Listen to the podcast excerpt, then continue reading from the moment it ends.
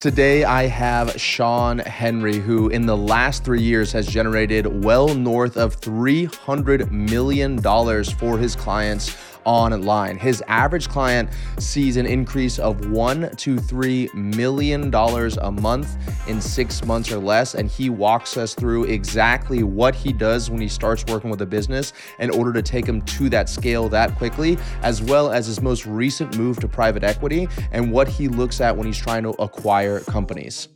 Tell me what is one decision that you've made that has made all other decisions in your business easier?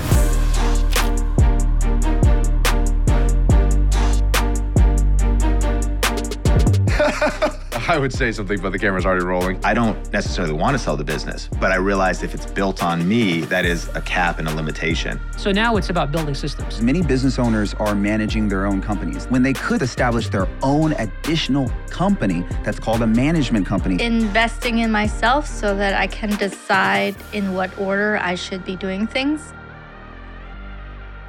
Shawn, I ask everybody the exact same question when they first come on here. What is one of the easiest or simplest things that you have implemented inside your business that has made everything else easier? Yeah, 100% the biggest thing, especially the last few years, man, has been every single week we take like whole team will sit down obviously start at the executive level and then it'll go down to the individual teams. But we'll ask ourselves, okay, what are we trying to do this quarter? And then every single week, it's the same theme, the same talk. How can we achieve like that entire quarterly goal this week? Like if we only had this week to get it done, like, I mean, that's especially in advertising, right? Like people have standards, right? So the biggest, like eh, for a longest time, I was like, oh, well, a million a month would take 12 months to do or 18 months.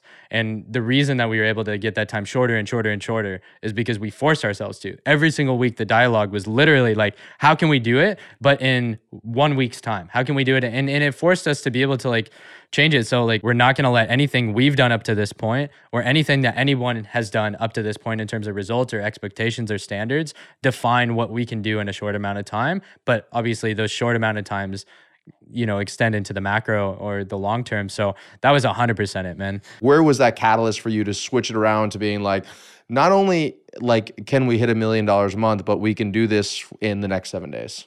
Yeah so what ended up happening is we had this client that we had scaled to 1.5 million a month. So we we were at this point where they wanted to keep scaling but part of you know and and obviously with clients like they have specific ways that they see their vision to scale. So it's kind of that mm, that yin and yang right? Like we'll bring sprint and perspective and they'll bring their vision and it's our job. Like we're like a target. You have to like shoot us at something.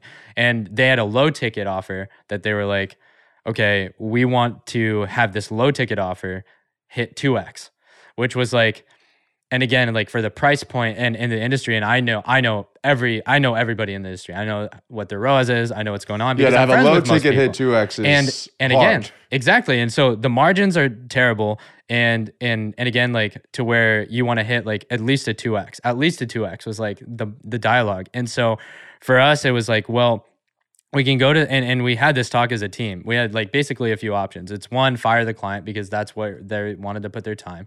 It was either two we're gonna we're gonna like just all right like we'll we'll try it. We'll see what happens. Or three we use this as an opportunity to like creatively like how can people like we see what the rest of the industry is doing. We see what the best of the best are doing. And we're like, okay, well, we have to figure something out because we wanted to keep working with this client. We really believed in them and like we wanted to see them grow. So we were just like, okay, how are we going to do this? And so we are taking some of these principles and effectively came up with the system, which was kind of like, you know, traditionally in advertising, right? If we want to like dig dig into it, there's been horizontal scaling, right? There's been vertical scaling. And we we're like, well, Facebook, like especially in the last three years, really doesn't like horizontal scaling, right? It's been mostly vertical. So we are like, okay, how can we take the principles that and and that's what allowed a lot of low ticket back in the day, right? Low ticket, you could you used to be able to hit like six x, yeah, but you can't anymore. So we were like, okay, what made that work back then, and how can we bring those principles? And so in this same case, it was like,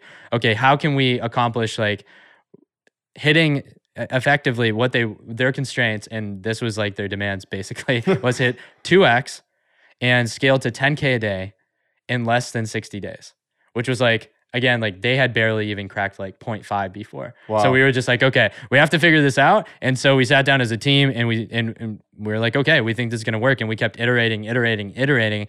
And not only that, we were able to scale to five million a month in a very short amount of time. And we were able to do that with high ticket. And then the cool part is once we took that to high ticket, right? The high ticket profitability just went like crazy because if low Yeah, ticket margins profitable could at do the it. on- so wait, what so- was like? What was the big thing that you did on the low ticket side? So- give me like a, few things. I'll give you I'm no, curious. no. Yeah, yeah. I'm, I'm and I'm uh, I'm releasing like a free training with like all of this, Yeah. and it's not even like a lead magnet. Like I just want to put it all out there just so people have it, especially because like I was telling you earlier before this, we're gonna move to private equity. I'm sure we'll talk about that more. Like go all, more all in on that. But the shift that we made was every every time that we would see so we would launch ad set based optimization we would find these because you know like you could sometimes get like 3 4x at really low budgets right? But then as soon as you start to Scale. scale it just diminishes. And so basically the the mindset shift this is part of it. Obviously there's a lot of different moving parts that went into this but the big part was as soon as we we'd launch all of these different ad size creatives and tests at really low budgets right? And then we'd find these winners that are hitting 3x 4x and our goal is like okay how can we sustain that? Because if it's working here and we're finding people then there has to be a way to find these people before the ai starts to basically fatigue or go crazy. And so every time we would find one of those winners we would then run it through almost a conveyor belt of replicating successful actions because that's always been a principle on our team is like whenever we find something, don't forget why it works and try to take why it works and re- replicate successful actions. So this was the epitome of that. We'd literally take that and then we'd run it through a conveyor belt of other tests to then replicate successful actions, but at such a scale with um, different automations that we'd have in place to the point where basically all of those little wins that were 3 3x 4x 5x 6x at low budgets were ended up spending enough over all of these different tests to where we were spending 10k a day with like these little tests. so what basically. is what is the conveyor belt? What are some of these kind of automations and Um, tests? Yeah, so we might run through uh, like again, like let's just say you find a winning piece of creative, right? Sure. So we're gonna take that piece of winning for. So we'll start at the, the beginning. I guess I'll just give you all of it. Yeah, right? I mean you don't have to do No, everything, but just no, so no, I can get I a better understanding of like if I can if I can help people make more money, I don't, I don't care. Like you Sure. know, like it's at the end of the day, we don't work with that many clients anyways. So Yeah. You know, like most of the people that are listening to this, we probably wouldn't end up working with. But if we can get wins, that brings value. So the big thing is this. Um, we launch a giant audience test with the winning piece of creative headline and body copy, right? So giant, giant in every way, shape, or form that we could do that, right? And then from there, as soon as we find a winning creative, then as soon as that pops off, we'll duplicate that in to its own audience and test set of tests to then be able to run headline, body copy, and then audiences again right? So it, it literally self replicates. And then as soon as we find another audience, right? Or uh, let's just say that winning audience that in, in the big audience test that popped off, will then take and run a bunch of creative to all of those same winning audiences that popped off before. Got it. Right. And it'll just keep replicating. It's almost like imagine, you know how like a in in biology, right? Like you'll see a cell, it'll split. Right. And then that cell, those cells will split. And then those cells will split. and So those so cells so just split. to simplify for people that are listening, the idea behind it, and I could be mistaken, but let's say you run uh, a bunch of different audiences with a few different creative. You find a winning, let's say in the first example, creative. Then you take that creative and you split test it, or no, you find a winning audience. Yep. Then you take that audience and you split test it against different creatives, changing the headline, the body Yep. copy, and then you flip it into the exact same thing. And, instead, you're it'll- out the audiences against the winning creative. audiences against the winning creative and then as soon as another and again these variations will literally split off so Yeah. then you find another winning let's just say oh that headline popped off right and you have all of these winning creatives that have gone off to other do with their other stuff well then that winning headline then gets tested against all of those which then creates another win- set of winners Got which it. then again creates another set of winners Are you seeing like a big another set of winners. variation in that? Because I uh, totally understand where you're coming from here, but like when you get to the this had like the third or fourth variation of the headline, sometimes you can see a point of diminishing returns on the split test. Was that the case, or was the goal not necessarily to beat out the variation, but instead at least maintain KPI so that you could spend more money in a different ad set or Yeah. So it's like you have minimum KPIs, Yeah. right? So whatever is minimum then Anything know above anything that. below anything Or above yeah. that yeah exactly so Yeah. anything below that's just cut but the idea isn't to outperform the idea is again rep- replicating successful actions because what's the and and for anybody that's watching like that's running ads like you know the enemy of your success is ad fatigue right that's that's basically like the only thing as soon as you find a winner right the only thing that'll stop you from just spending more money in theory is ad fatigue right? And again when you look at like scaling it's exponential. So you maybe you're scaling by 10 to 30% a day. Maybe you're scaling by 30% every three days if you want to add more breaks in between. Um, but the big piece is if you, you have to consider how ai works right? Ai works from and and if you view ChatGPT maybe you've seen this too it's like at some point you get the same answers over and over and over again and that's what ad fatigue is. It's the ai model at some point optimizing to the point where it plateaus and then you get law of diminishing returns. That's what at least ad fatigue is.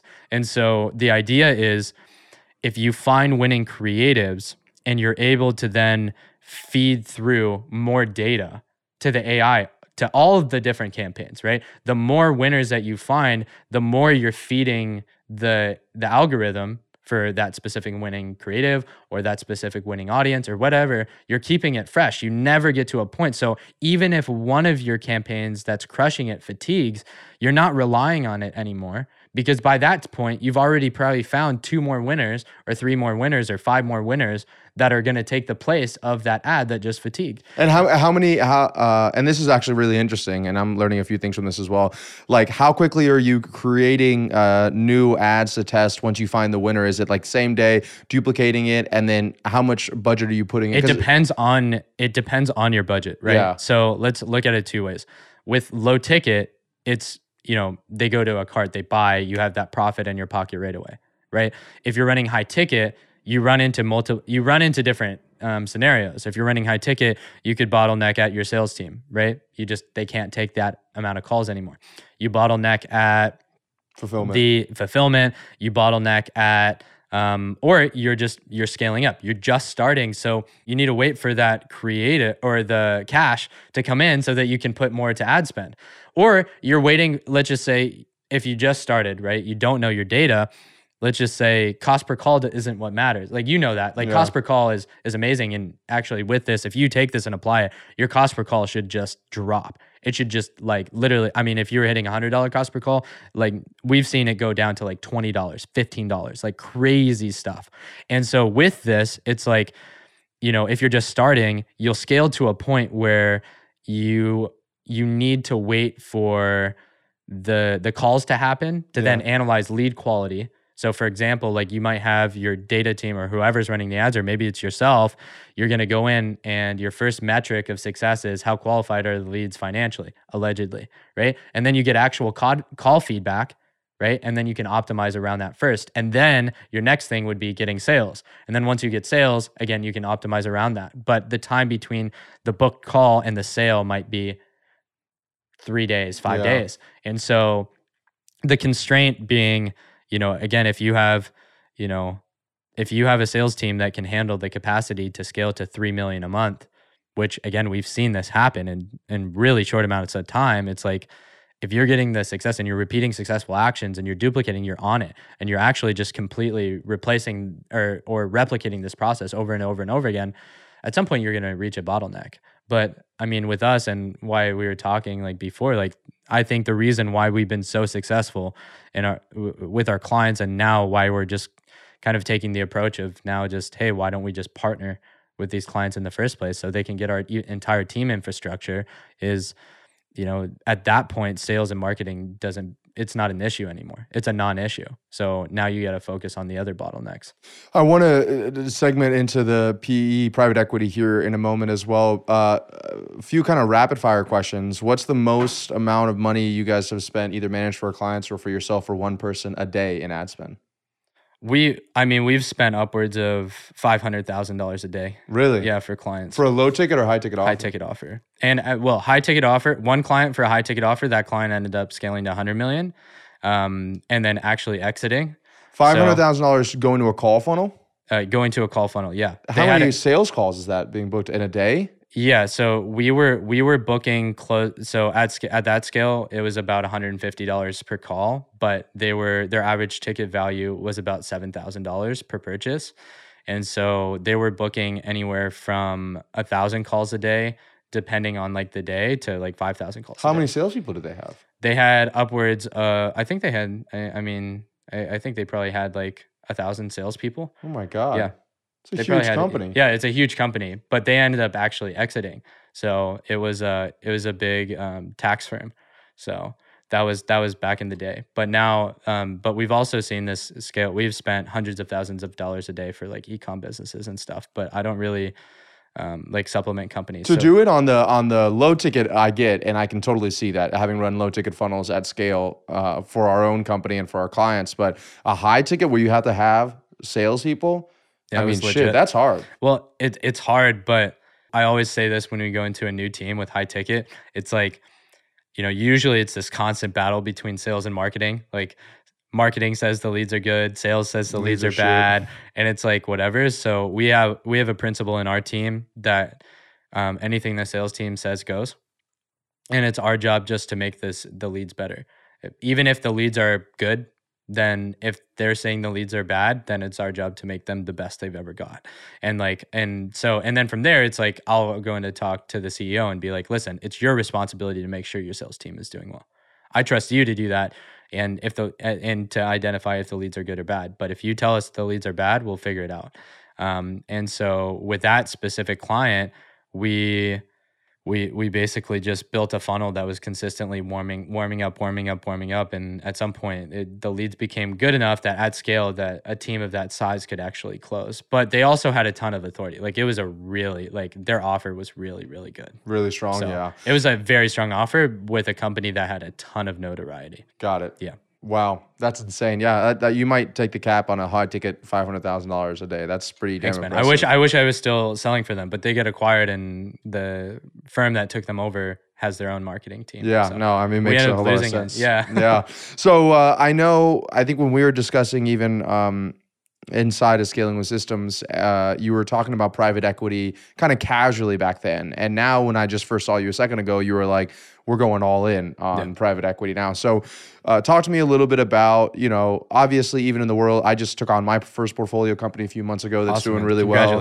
Thank you. And so, like, I can see obviously the appeal to it um, and obviously a way to build some serious wealth. I think that 99% of people get it, into it way too early, uh, in my opinion, just based on like what I'm saying. It's like almost, Uh, almost what Alex Hormozi has done has made it like a shiny object to go do what is like reserved for the elite 1%. Not elite 1% as in money, but elite 1% as in like identifying deals and scaling companies. And they've made it like a new shiny object thing. So I talk to people and they're like, oh yeah, I got a few portfolio companies. And I'm usually like, all right, that means that these things are kind of garbage. Like there's no way you can really run these companies successfully. Because they're typically the CEO of like six companies. So they're calling them portfolio companies, but there's I've been the CEO of multiple companies. It's fucking difficult to do. Like, I mean, really difficult to do.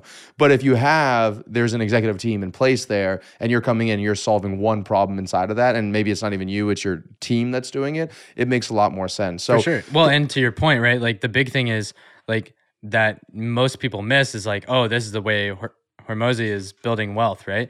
But the only reason he can do that is because he's actually bringing value, right? And at the end of the day, it's like a he's building value and he's looking at it in as a form of leverage, right? And leverage being it's the like I def- I define leverage probably the same way that most people do. It's like the least amount of work for the most amount of result, right? And that's his least amount of work for the most amount of result.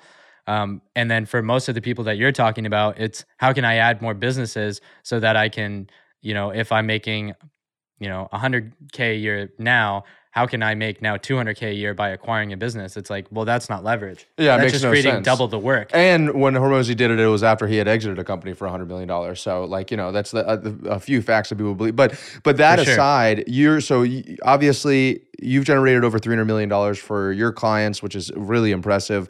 And now you're pivoting to the private equity side of things.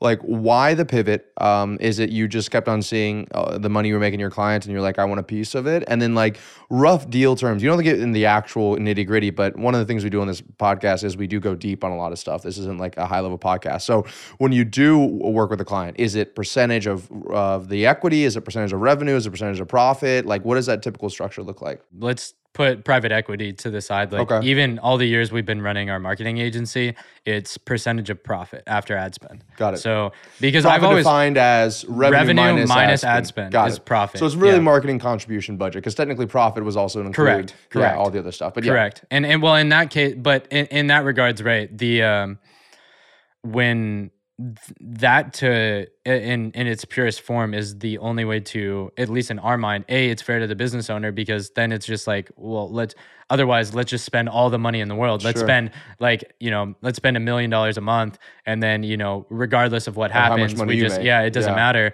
and so a that's how we've retained our relationships for so long um but b if you look at it in terms of uh, there's there's certain risk right? So for a team like ours i think at any given time we're working with under 15 clients. Like we're not we're not taking on all of these you know we're not trying to take on as many clients as we can. We're trying to go as deep as we can. And so there's actually a certain degree and while i respect our clients risk because they're taking the risk to work with us there's also uh, the risk to work with them as well because there has to be an incentive for the business owner to run an efficient business as well. And so their their incentive to maintain more profit in their business is to optimize the operations. And then our incentive to make sure the marketing is just crushing, they never have to worry about marketing again and sales again is to make sure the marketing is profitable as possible. So that's why we structure it, you know, revenue minus profit. And then that's that's us taking on the risk because we need to in order for it to us to even be worth it at this point, it's like we need to scale them multiple millions of dollars a month, Yeah. more than what they're doing now, um, because it's also only what we're generating. It has nothing. there's none- none literally, we don't even exactly. We don't even touch whatever else they're generating. Um, but then, so to bring it into the the structure of the deals that we're we're creating, it's for us. Then what we can do is instead of because there's inherent value in just acquisition and we respect that obviously the the business owner's right to um, to profit and building their business as big as possible. At this point you know with most of the clients that we're looking to work with and we'll still structure a rev share deal um, if if it's a really good partner and they're already well developed and they don't want to give up a percentage of their business. Um, but for the business owner that's maybe doing 200k a month 100k a month you know 300k a month and they're they're and just to keep in mind as well any acquisition we do is also contingent um, equity is contingent on um, a certain degree of revenue being created. So it's like we will our our equity will stake so to speak once we hit a million a month once we hit 2 million a month because otherwise again what's the point of like that's the value we bring. So we need to do what we say we're going to do and so And this is obviously, if you're getting equity, this is obviously with the goal to eventually exit Mm-hmm. the company. Yep. Uh, A hundred percent. And and that's that's the big thing to where it's like with the companies that we're taking equity in, they're they're super happy to do it. We've already done it many, many times. Uh, I think well, not many, many times. Um, we have our we have a private equity, just to be clear, I have a PE firm with me and a, a few buddies where we acquire online e-commerce businesses. Um, and that portfolio is at about 20 million right now a year in revenue. Um, but that's that's not what, necessarily what I'm talking about. What I'm talking about is there are online high ticket consulting or service based businesses that want us to come in and partner with them. Um, and instead of paying us our retainer, which is substantial, no retainer, um, rev share, and equity contingent on even just creating results. So the risk up front is actually insanely minimal.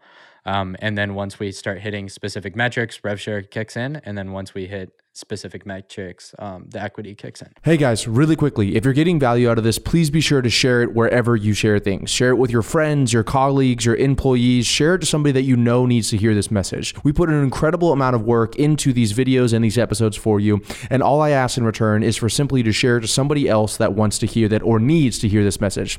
All right, let's get back to it.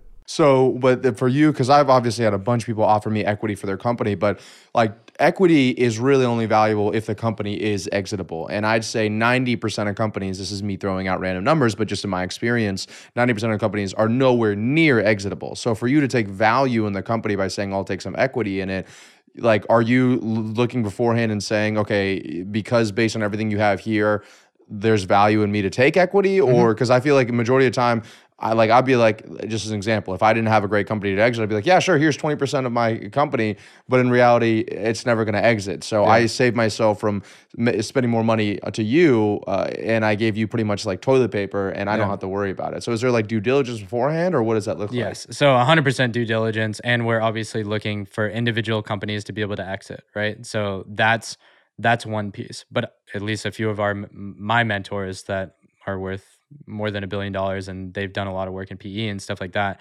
I think what a lot of people overlook and and just just maybe this will help you with some perspective for as you go into PE as well. The the reason and, and as far as I understand it, right? I could be completely incorrect, but the way I understand it is the the PE firms they trade lump sum for cash flow, right? That's just in its simplest terms. That's why you would acquire a business. And so and and then obviously be able to grow it and then exit again. But it's not just the value of the individual companies, it's also the value of the holding company. Right? So even if you have and and this is we're still buying just to be clear, we are buying businesses that we know we can exit.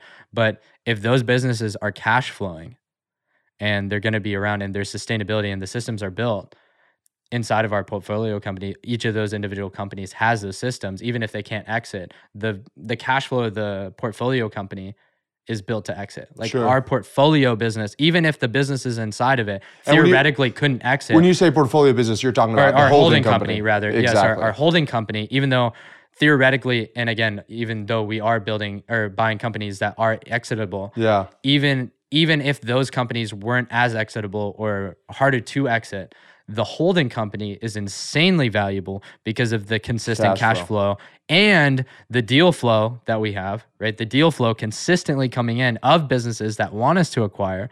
And so it's that doesn't even go away. And so it there I think there's two parts to it. It's like yes, each individual business I want to be able to exit. So yes, we're we're, we're doing our due diligence we have specific um, parameters that we look at when we're looking at a business. So we need to make sure that they have at least a, a foundational executive team. Um, we need to make sure that at least in the next six months, the personality, if there is a personality brand behind it, the business can actually mm, eventually like be removed um, over the next six months, which is actually not that difficult. Um, it's just it has to be intentional, and they have to want to do it, uh, which most of them do because they want to be able to exit their business at some point.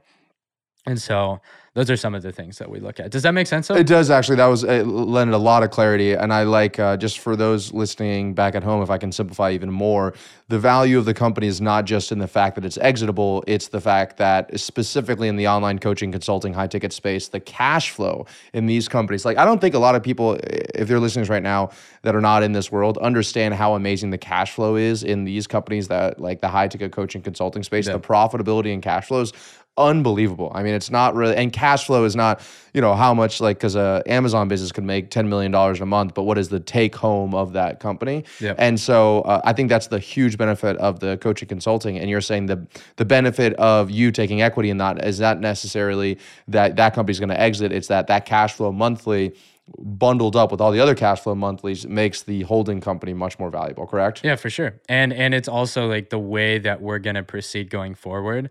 Our entire inflow, like the way that we're building the holding company and the company that sources the deals and the way that we're sourcing deals, it never goes away.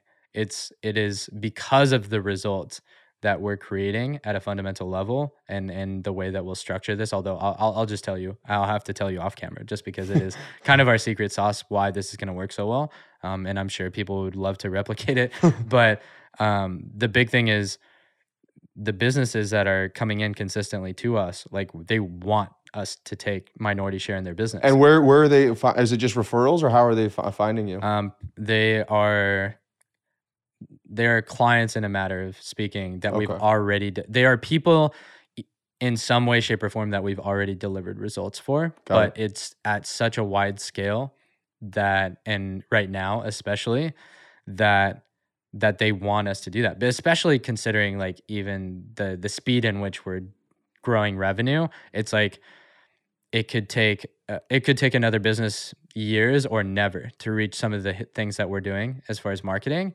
Um, so we are looking obviously also when we're looking at these businesses, we're looking at for CEOs that like have a lot of clarity. Like we audit not just the business, but we audit audit the CEO um, because the the vision has to be there, but also they have to be incredibly structured and they have to know exactly how they would scale. Because I mean, you understand, like scaling an eight figure business is no joke. Yeah. like it's no joke. Fulfillment is a is is a real real. It's it's almost never a problem with marketing. Like it is literally it's almost always like marketing will work and then you're scaling and then going back to that $500,000 a day it almost always will be operations uh, around hiring firing people like the you know, a thousand salespeople or fulfillment, like actually delivering. Well, definitely don't take for granted the the marketing and sales. I know obviously you've got. Oh no, I mean that's what we built our whole business on. I'm not, no, no, no. I'm saying that most people think, oh yeah, all I need to do is just spend more money on ads and I'll be at a million dollars a month. and I'm like, you, you'll have the ability to be at a million dollars a month. There's no Yeah. doubt about it. But no, you're right. And thanks for stopping me. I'm not discrediting anything that you and I spent our Oh whole no, life no, doing. no, I'm for just- sure. Well, yeah. and I- and more just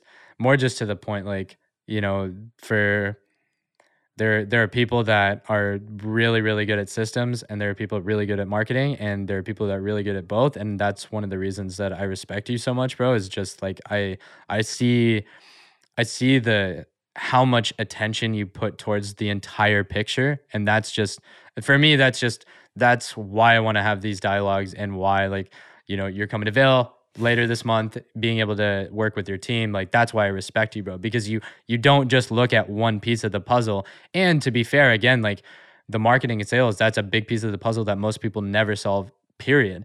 But then to take that even further and be able to do that i mean i know even just from the way that you like i've heard people that i know really closely where you source their operations people and they can't speak more highly of it so it's like again like you have to give yourself credit too man like I appreciate you saying sick. that, man. Yeah, thank you. Uh, we obviously love working with you as well, and I've learned quite a bit. And I, uh, I will say, when I read Rocket Fuel for the first time, uh, he talks about visionaries and like integrators. Yeah. and he says like less than four percent of people are both of them, and in a very self-awareness way and not like a cocky way i think i am the person that is both a visionary and an integrator because like i can see what i want to do but then i can do all of the systems around the implementation that's amazing man I, Yeah. I i i'm only a visionary. I, I think the majority of people I I'm meet are just even- literally just the visionary side of things, and it's like kind of blows like my, uh, my team away sometimes. And I'm just like, hey, I came up with this idea Friday night at eight o'clock, and we woke up Saturday morning, and like this entire system's built out to solve it. And this is not a cocky thing. I'm really grateful for that. I don't know if it was something I learned or if that's just like how the universe played, but um, it is it blows my mind how quickly we can move that way. And I wanted to ask you because I get varying uh, answers to this.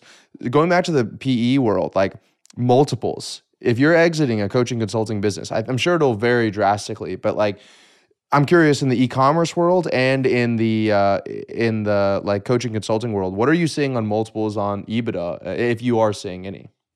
Uh, I mean, transparently, we haven't tried to Exit, even yeah. even exit any of the coaching consulting. But for, I mean, for ecom, it's like seven to ten. Really? Yeah, because and and the only reason is so our our our criteria is finding a business that already has the supply chain set up. It has the fulfillment, so obviously we'll look at that. Um, and usually, what we'll look for is we want to see that they grew organically and that's how they grew because then what we do when we bring it in they can only the organic people can only sell for a certain multiple right and then we'll acquire them but we'll literally just go and we plug in our cold traffic we plug in our email systems because again like most even most ecom businesses surprisingly their email is insanely weak.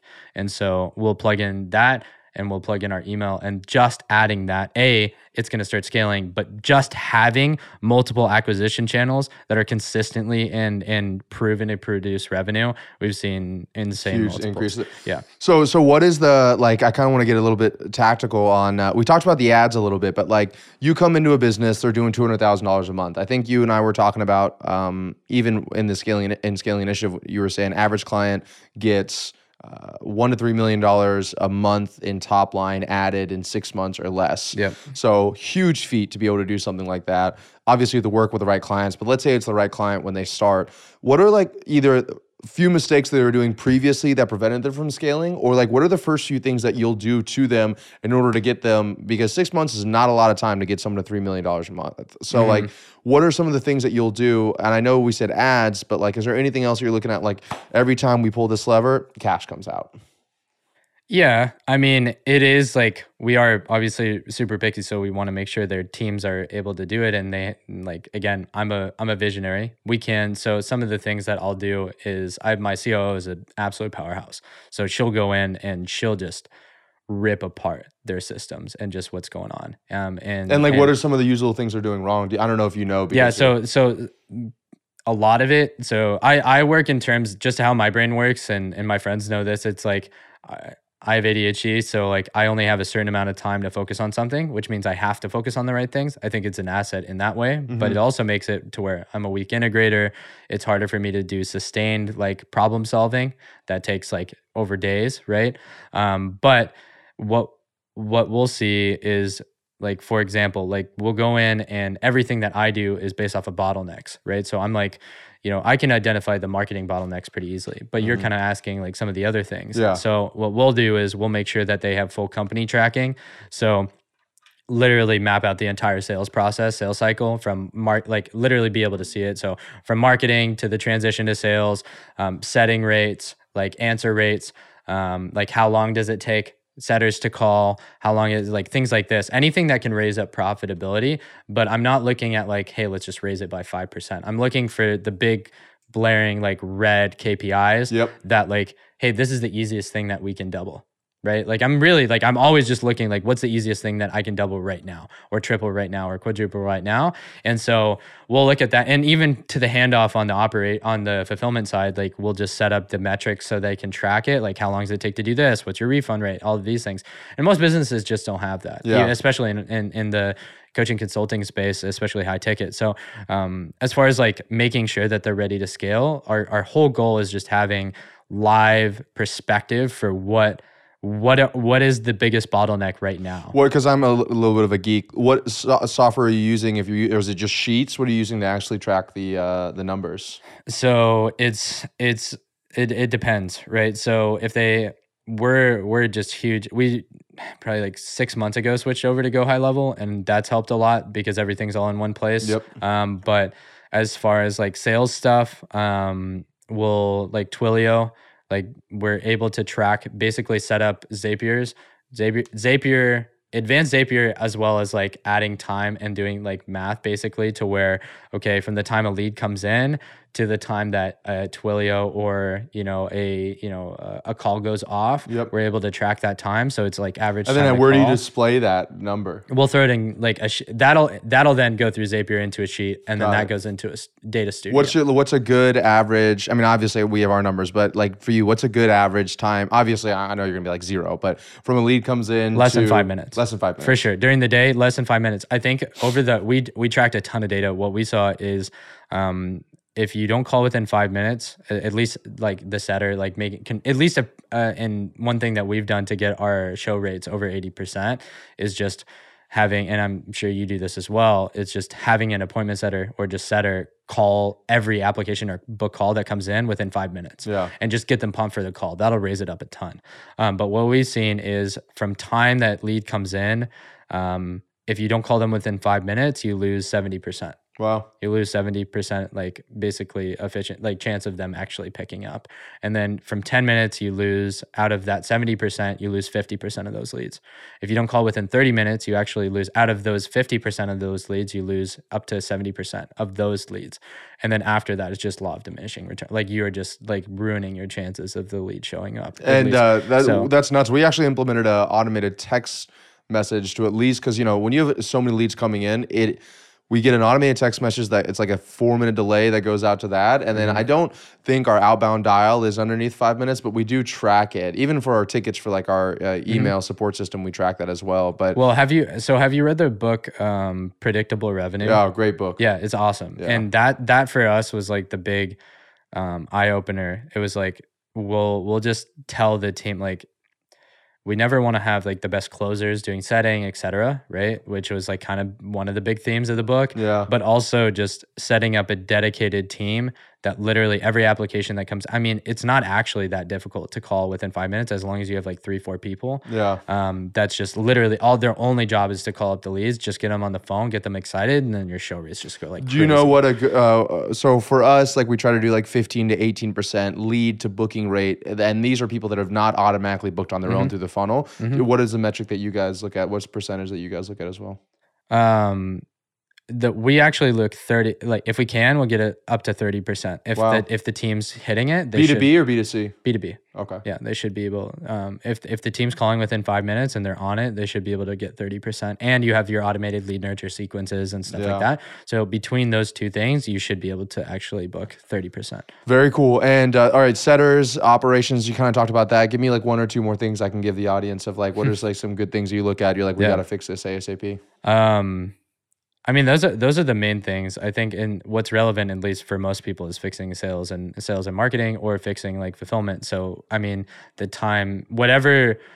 I mean, if it's if you have a done with you service, then what is the the your retention? Let's just say it's a recurring service to be able. To, And this doesn't really go back in our pocket, but you know, the more we can make our clients, the better. yeah Um, so we'll the time that it takes to onboard, um, the the K. Uh, one thing that a lot of done with you services don't have is a key result percentage, right? So the time that it takes basically for them to reach a Whatever key result decide is the key that result. that's and and if they get that X key result, then that person will stay into perpetuity Yeah. basically. And so we we that originated in SaaS. SaaS was the people that nailed that. Oh yeah, for Yeah. sure, hundred percent. Because they knew that, especially within the free trial, right? They had like seven days basically, like to get them on, get them Get them like to log in least, for the first yeah, time. It was actually, it was on- literally Leila Hormozi was at my house in 2019 uh, with Alex, and she was the first person that introduced me. She was like, "Stop copying what everyone's doing on the uh, coaching consulting side." She said, Yeah. "Go read these books from these SaaS founders about retention, because like you said, they have the actual data to be like, cool. In the first 24 hours, they need to uh, invite a friend, and a lot of people don't know this, but." Uh, Facebook was able to explode because what they identified was that if they ha- if they invited at least 10 friends within the first 7 days the person would stay on forever and so what Wow. they did was they that. yeah they actually uh, the Chamath is the guy's name that came up with it I don't know if you know who Chamath is but Mm-hmm. Yeah, yeah, yeah, yeah so he was yeah. I, I watch his podcast. yeah, he's like, epic. I, I love yeah. that guy. Yeah, they're That's they're awesome. awesome. And uh, so he was head of growth at Facebook or some kind of title around that. And he took them to over a billion users by making it so that you invite friends. I know none of us have signed up for Facebook in like fucking 20 years, but Yeah. when you join, you invite. I'm sure you and I maybe created a few fake Facebook accounts for some ads before, but Yeah. um, when you join, it immediately asks you to Like uh, you might know these people. Exactly. You should invite, these them. friends. Yeah. Exactly. So like That's these crazy. software companies have identified, and like you said for the free trial, like do these things first. And we even uh, are doing that in our company as well. It's like, cool. What do we need to do to get a win? You know, we call it a ring the bell, as you obviously know. And it's like, Yep. what is required? How long from when they join to when we get launch the campaign? From when they jo- join to get uh, the return on investment? Like those are all the stuff we track. And then the in between, I think, is like what you said. I we call them activation points, but it's like, what is what do they need to get done in order to start getting that person to see success, renew, uh, refer, uh, ascend, et cetera, et cetera. Yeah, for sure. And so when you're when you're tracking that and you're kind of identifying that, um, what are some of the things that you really like to look at in terms of like timeframes? Are you looking at it like, hey, within the first seven days, within the first thirty days? Are you like, Well, it just depends. What do you like to look? Yeah, so it depends, right? Uh, so for us, we want uh, our goal is to have the entire marketing system installed and running within 72 hours after their onboarding call. So that's like as soon as they have the onboarding call, clock's running. We have Asana tasks to set everything up and then get the entire marketing system up. Because the big mistake that people make is like, okay, let's say you offer someone 100% return on investment in like uh, 30 days. Well, the problem that people do is most people dick around for the first 14 to 20 days. Then you finally get the ads or the email launched. And then, you know, it's going to take three days to start getting booked calls, then another four days after that to actually have those calls show up, then another four days after that to start taking your first sales calls, assuming everything works perfectly. Yeah. So you're like right on the cusp of that second payment uh, or of that 30 days, and you are start, they're just starting to close their deal, and that's assuming everything goes right. What Mm-hmm. we learn is like if we can get the marketing system built and installed and running in the first three days, then we have a lot of time to be able to handle what happens if people aren't booking calls, what happens if they're not showing up, what happens if this person sucks at closing, and before they make that second payment or before the 30 days is up, we have uh, we have got them the ROI. So like for us. our our client success team, I'm literally like, you know, even though we work with people for 90 days and then obviously, you know, they renew or ascend or whatever else it is, I'm like, those first 30 days and really the first 14, we should do the entire transformation in the first. That's what we, we aim for full ROI in the first 14 days. Uh, and we don't get it every time, but that's like, I had a meeting with our client success director today about how we're tightening it up even more. Um, and we're doing some really cool stuff. Like we just hired a campaign manager who's, actually going to do it all for our client success managers. So I'm just like always focusing on that because the the key metric that Leila was telling about what they look at inside of software companies is time to value. So like how can we shorten time to value? Yep. And so the value for our clients is going to be the marketing system running. Then the value is going to be the actual campaign uh, getting a return on investment, and then obviously it would be like two, three, four x times after that. For sure. And it sounds like obviously in in order for you to have figured that out, it sounds like you're actually like I feel like a lot of CEOs like especially in terms of once they they get a team installed, they kind of like take a step back and they lose perspective. It sounds like you're pretty tapped into like oh, it's uh, client results and like what's going on. There's and, no like, other department matters. I'm that tapped into than even even less. I used to, I mean maybe marketing because I'm just like good at marketing, but I realized in the beginning of 2022, and these are great great questions. I realized in the beginning of 2022, like if I wanted to take my company where I wanted to take it to, it was going to be on ascensions, referrals, renewals. It wasn't going to always be front end acquisition. Like I didn't want to have a company reliant only on front end acquisition. So uh, and I knew that if I could get really great results, that would then lead to better marketing and case studies, et cetera, et cetera. Like For sure. I was tired of just spending like 400 grand a month and making like, you know, uh, 1.5x, you know, which is, this is for another offer. I was like, okay, I need to figure out how we can scale it and I can get an uh, 10x, 20. And, and once again, if you have a really amazing offer like that tax uh, company you're talking about, it makes the marketing a million times easier. So it, like it sure. all kind of played together. So yeah, every Monday I do a one hour alignment call with our full client success team so I can stay on the pulse of everything. Um, and then I meet with my uh, client success director every Friday. Um, and I'm literally like the two channels I check the most is our support email channel. So like when people send in support emails, and that's usually like admin stuff, but just so I can move things around. And then our client success channel. And we have NPS surveys that go out 40 days. You know, NPS is net promoter score, like uh, some of the Oh, largest. yeah, yeah, yeah. yeah. So NPS surveys go out uh, every and within 45 days. We have a pre-onboarding call survey to get an- gauge where they're at. A post-onboarding call survey. Every time they finish a one-on-one call, they get a survey requesting feedback. So we're just like obsessed with feedback. So even if I don't talk to anybody, I can see what's going on just from the feedback, and, and those all zap into a uh, Slack channel for us. For sure. What's a, like for you? What have you noticed is like one of the like things that has surprised you the most in terms of like what dictates like success, and in terms of like somebody actually like in anything they start, right? Like you know, but as specifically, obviously, you you talk to a lot of business owners. So what do you think is like that one thing that like surprisingly dictates somebody's ability to get Uh, almost always like, are you saying like for our us to serve our clients, or Yeah, just, just what you've general? noticed. Yeah, just in general. I mean, like in terms of you serving your client, like what's something that like you've noticed is important for business owners to either they either need to do this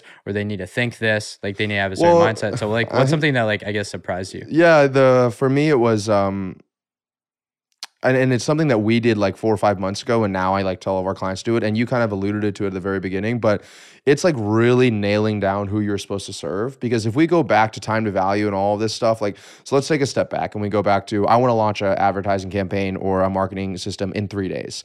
Well, this person literally like just launched their offer, if they have like no sales or they have no sales team or uh, they have never uh, done anything online before or they're making $3,000 a month, like it's going to be really hard to get a full end-to-end marketing system sure. up in Like instead days. of serving like everybody, like exactly. Which like again, like you, go deeper. So we created this one pager, and I have a YouTube video that goes more in depth on it. But it's like, cool, must be doing minimum eight thousand dollars monthly recurring revenue. Uh, must be uh, have a sales cycle that's less than forty five days. And so by us getting really specific with who we serve, we were able to increase our close rate. We were able to decrease our cost per booked call, increase our dollar per call, de- decrease cost per acquisition, increase cash per close, lower time to value, all by just actually, ironically enough, and this is where to go to credit to what you said, what surprised us by saying no to more people we were able to make more money. It was kind of I, I thought that when we went that narrow, the audience pool was going to be so small that we weren't going to be able to make enough money. sure. But ironically enough, you know, last month was a record month. This month we're on track for a record month. So it's like it's kind of crazy how that went into play. And um and I actually am running no ads right now because we um don't have like going back to the, the very beginning about that person that had a thousand salespeople. I'm like trying to find salespeople right now. Um, for sure. And trying to hire and ramp them up. But yeah, almost always the biggest thing that I notice, at least for a company that's like, you know, in the let's say fifty to three hundred thousand dollar a month mark, like uh, which are a lot of clients that we work with, it's that what got them to the point to be there is that they served everybody, and what gets them to the point to the seven figures a month is serving one avatar in a productized service like over and over and over again. Yeah, for sure. Not to mention it, like if you're serving a ton of people, like it makes it harder to fulfill, which makes you less efficient, right? Because you have to tailor it to more people or more demographics instead of like just like oh, I have down. yeah, I have one process and I can just work on like fixing that and like thing. always like so we used to do uh like for we used to do youtube ads and facebook ads and tiktok ads and then i was like you know what? Majority of our clients see success with facebook ads. Let's get rid of youtube and tiktok for uh for scaling with systems not scaling initiative. And so like every week every month we're always like do we need to like we used to install hyros for all of our scaling with systems clients but the majority of them you know they weren't spending enough money to where hyros was really making sense. So i was like all right let's get rid of hyros for scaling with systems. We'll leave it for scaling initiative. So it's like not just uh, how can we um, like how can we just give this one person as much as required? It's actually you know what's the least amount of work that we can do and that they can do in order to see that transformation and for so sure. i'm always just like shedding away our service delivery I love that man. It's, Yeah, it's sick. huge. Yeah, it's huge. and it's simple and the two words you said leverage earlier which i loved like yeah. have you read naval uh ravikant's um the almanac I picked it up and then Oh read like god, two dude! pages. On your flight, on your flight Forgot to- home, on your flight home, read read it. it. That thing is Get buried. badass. That one of my favorite books I have to ever. check it out. for sure. But he said, uh, talks about leverage, like you said. Uh, you know, the outputs don't equal the inputs. Essentially, you put one thing in, you get ten things out. Yeah. So I read that, and then also just where we're at scale wise as well. I'm like, okay, I need to stop focusing so much on complexity. And so I told my team, first meeting of the year, all hands on. I was like, two keywords this year is leverage and simplicity. Those are like the two things that I want in our business. And Yeah. like if something, so you're in this podcast room right now, everybody can't see this, but we used to have different cameras. Uh, we had a different setup that wasn't there before uh, where we can see what's going on. And I used to have to have our creative director come and fly. Well, you've been talking to Jack to book Yeah. this thing, come and fly out and, and be here and shooting these videos. Uh, I was like, if this was simple, actually, Tim Ferriss said this, but if this was simple, what would it look like? I was like, all right, sell the cameras. I don't give a shit. Get these two Sony A700s, whatever, that I can literally just click and point. Get put tape on the ground so I can just start it myself. Uh, I just ordered a headphone so I could hear it, so I don't have to have Zan hear it for us in the, the next time, so I can Yeah. hear what we sound like. So like set everything up so now I can shoot the full blown podcast. Me sitting by myself in this room. You know what I mean? So, like, literally everything that we're doing, it's just like, if this were simple, what would this look like? And I can tell you that the stress levels that we, it's like unbelievable. And it's so silly, the little things, but it's making a big, dif- big difference. For sure, man. And it, it makes you want to record content more. More. It makes you want to because it's literally just like So easy. all you have to do is just sit down And click a button. and then click a button and then you can just like do whatever you want. Yeah. That's a that's how it's so funny. I walked in here, I was like, this kind of reminds me of my studio. I mean, obviously it's not set up as a podcast, Yeah. but I literally like I I mean I set up like set up the backdrop, whatever, and then it was just like literally mics, basically the same cameras, just looking back at me. I just sit down. I don't have to have anybody come in. I just like start It's recording. beautiful. Yeah, it's, like sick. it's so efficient, and I think that word that I love the most in this world is efficiency. But yeah, like leverage, simplicity. That's what. Yeah, for um, sure, bro. That's what we're all. That's what I care about. That's awesome, man. Yeah, I Hell appreciate that. So, uh, dude, epic podcast for sure. It's been awesome having you on here. I've learned quite Yeah, a bit, not only on the ad side, but also on the private equity side. I like, I could jam with you about private equity for a very long time, and I'm sure we will after this is over as well. Yeah, of course. Um, people that got a lot of value out of this um, and learned a lot from you, and uh, either they want to talk with you about you running ads with them, or they just want to learn with you, or maybe even talk about potentially a private equity move. Like, what's the best place for someone to find you and learn more? Cool. Yeah, I mean, you could just follow me. I'm not super active on social media. I'm more like building my business, although Ravi has pushed me to really start going hard this year. Um, you can follow me. It's S H A W N H V S So on Instagram, um, or you can go to gambitsociety.com, which is, you know, b- previously people would have to pay anywhere from thirty to fifty thousand dollars a month plus rev share uh, to be able to work with us. Um, but we opened up a an offer where basically you can get to work with our team, and we'll effectively set up everything for you, the hard work, uh, and then we'll train your team to do it. So realistically, my encouragement is don't hire another agency like it's uh, unless you are at a certain level or even just it's just you want to speed up the process right you should hire and scale and build an internal team and that's what we're going to do for you and the cool part is we actually guarantee results in the first 30 days your entire investment or your money back so just gambitsociety.com um, and then you can schedule a call with one of my team members I love it. I also love that name, the Gambit Society. That's Thanks, man. name, Yeah, I love Gambit Society because it's like uh, in chess, a gambit's like an intentional sacrifice to win the game. Um, and that's and I think that's kind of what we do all the time as business owners is like little sacrifices to be able to win the game long term. and Wow. that's how we built That's it. deep, man. Scaling bro. systems, there's no meaning behind it. It's just right in the name right there. So I didn't think Yeah. as deep as you did. Thanks, but awesome, man. Well, I appreciate you guys listening, and I will see you in the next episode.